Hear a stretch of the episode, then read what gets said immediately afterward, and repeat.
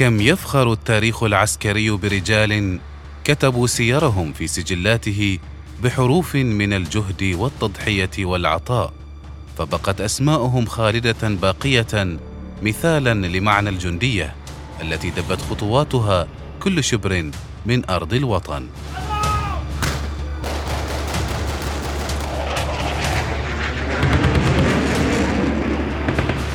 جنود. برنامج أسبوعي نتعرف من خلاله على الجنود الذين ضحوا بحياتهم من أجل أوطانهم.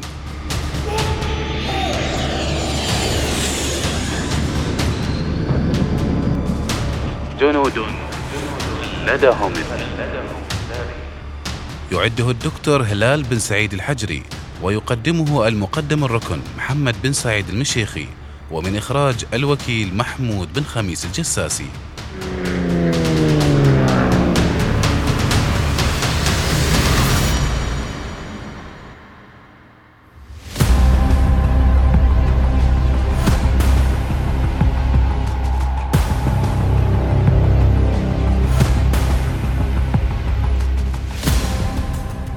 جنود خلدهم التاريخ، ستانلي هوليس.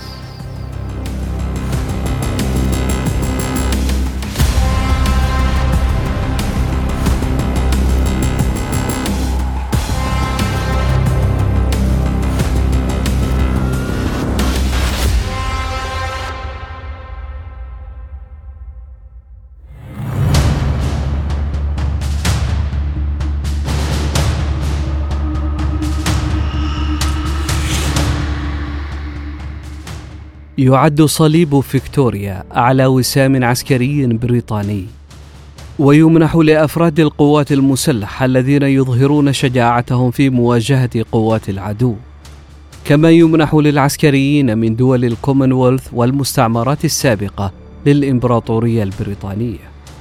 ومنذ تقديمه تم منح ألف وثلاثمئة وثمانية وخمسين وساما من صليب فيكتوريا فقط، كانت أحدها لستانلي هوليس، وهو جندي في الجيش البريطاني خدم منذ الأيام الأولى للحرب، وفي يوم الإنزال قام بعدد من الأعمال البطولية ليصبح الجندي الوحيد الذي حصل على أرقى وسام بريطانية في يوم الإنزال.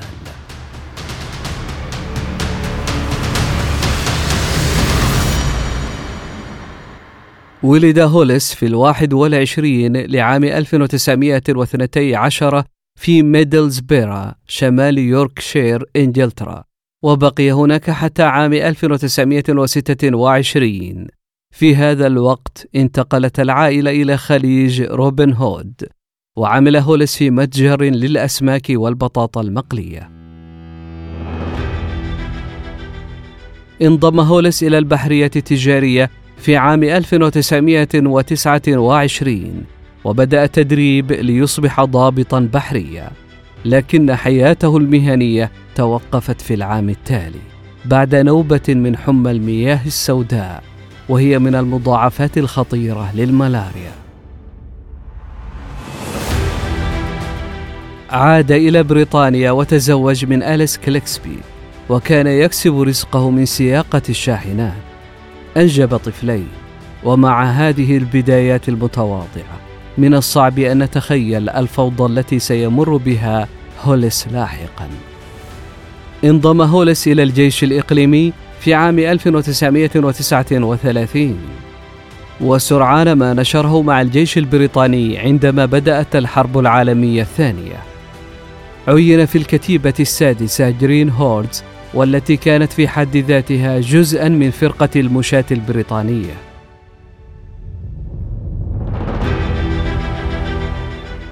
بعد تجربة هذه الفرقة الكارثية في أوروبا، انتهى بها الأمر عالقة على شواطئ دونكيرك بفرنسا.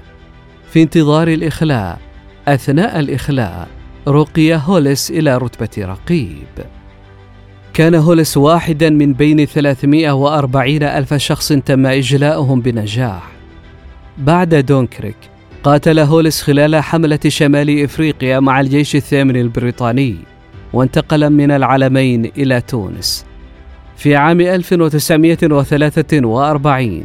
بعد ترقيته إلى رتبة رقيب أول، شارك هولس في غزو صقلية. عند هذه النقطة كان هولس واحدا من الرجال القدامى في جماعة جرين هوردز، حيث خاض أشهر معارك الحرب حتى الآن. كان يحظى باحترام كبير، وكان الشباب يتطلعون إليه في أوقات التوتر. بفضل خبرته سيعرف هولس ما يجب فعله.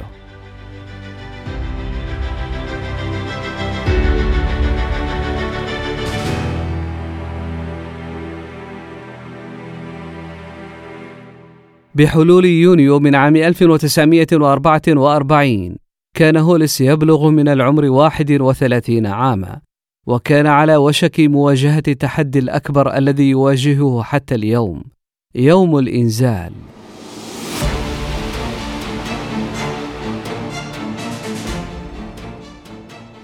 لقد كان أحد أكثر الرجال خبرة في وحدته، لذلك عين في قيادة ثلاثة مدافع رشاشة وثلاث فرق هاون لتغطية الوحدة أثناء تحركها بعيداً عن الشاطئ.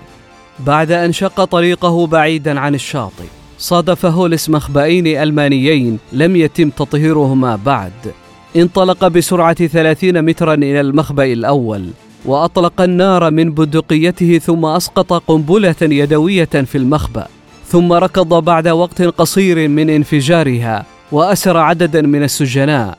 حول هولس انتباهه إلى المخبأ الثاني وهاجمه بمفرده، وأسر ستة وعشرين مدافعاً من العدو.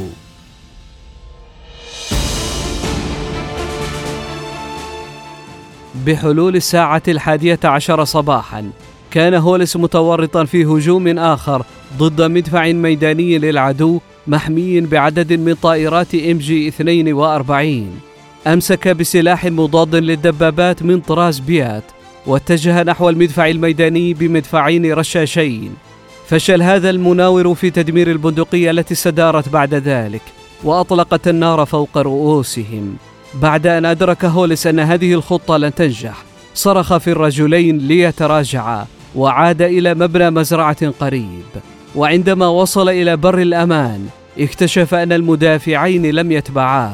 قال هولس: لقد استقبلتهما، سأحاول إخراجهما. وعاد إلى الداخل. التقط مسدسا من طراز بيرن وانطلق إلى العراء وأطلق النار على العدو. أعطى هذا المدافعين فرصة قصيرة للهروب. بأعجوبة لم يقتل هولس خلال هذه الحركة الجريئة. لكل هذه البسالة حصل هولس على صليب فيكتوريا قلده إياه الملك جورج السادس.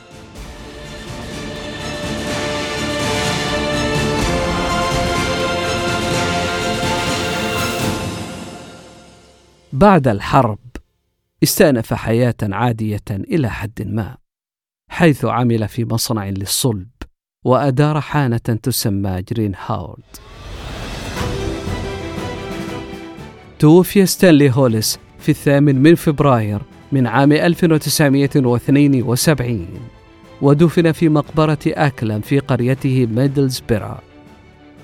في السادس والعشرين من نوفمبر من عام ألفين وخمسة عشر أزيح الستار عن تمثال تكريمي له نحته الفنان بريان ألباستر. يقع هذا النصب التذكاري في قريته خارج أبواب ألبرت بارك أمام متحف دورمان. وهكذا أصبح ستانلي هولس من الجنود الذين خلدهم التاريخ.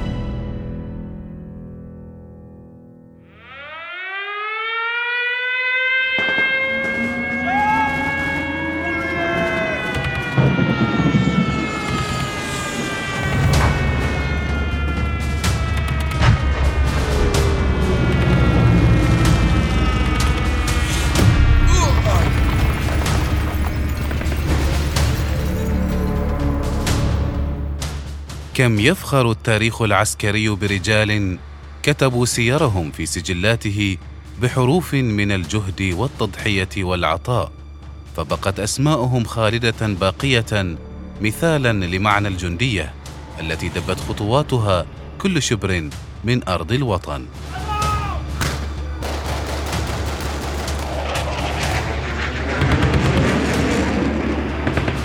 جنود. برنامج أسبوعي نتعرف من خلاله على الجنود الذين ضحوا بحياتهم من أجل أوطانهم.